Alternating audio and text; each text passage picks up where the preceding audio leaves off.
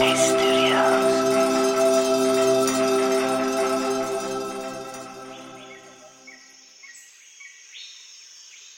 it's Andy here, and welcome to Radio Headspace. It's a Wednesday morning.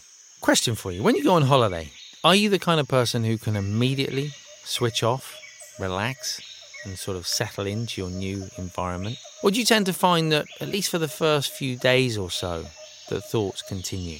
When you go to bed, do you immediately fall asleep as soon as your head hits the pillow? Or are you someone who sort of lies there and all the thoughts of the day sort of come up, and sometimes it can even get in the way of you falling asleep if you do meditate? Are you someone who immediately sort of settles in? It's all essentially the same thing, of course, is there is a sense of wanting to reach a state of relaxation a little quicker, or perhaps even as quickly as possible. And for most of us, that's simply not how the body works, it's not how the mind works. There's a certain amount of momentum that happens in our life when we are caught up with the, the busyness of life, the stress of life. It sort of accumulates. And it's perhaps a little unrealistic to expect it to immediately cease as soon as we sit down to meditate or lie down at night or go on holiday.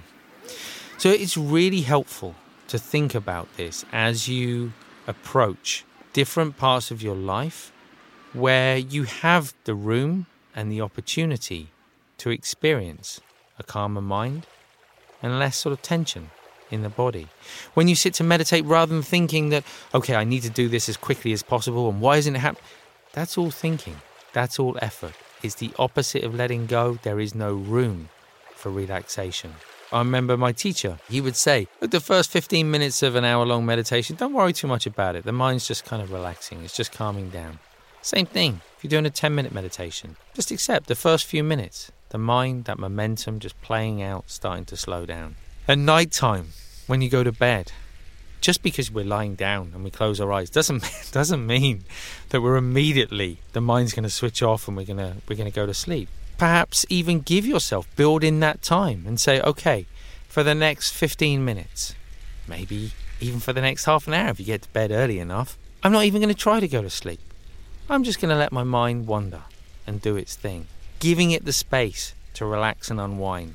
We may find that we even fall asleep during that time. And the same again when we go away, when we go somewhere new, we might get really frustrated with ourselves sometimes that we can't switch off but getting frustrated about not being able to switch off is just adding more fuel to the fire. It's moving further away from relaxation rather than closer to it. So just knowing, recognizing, oh, this will probably take a couple of days just to sort of let go of some of that stuff and to settle in.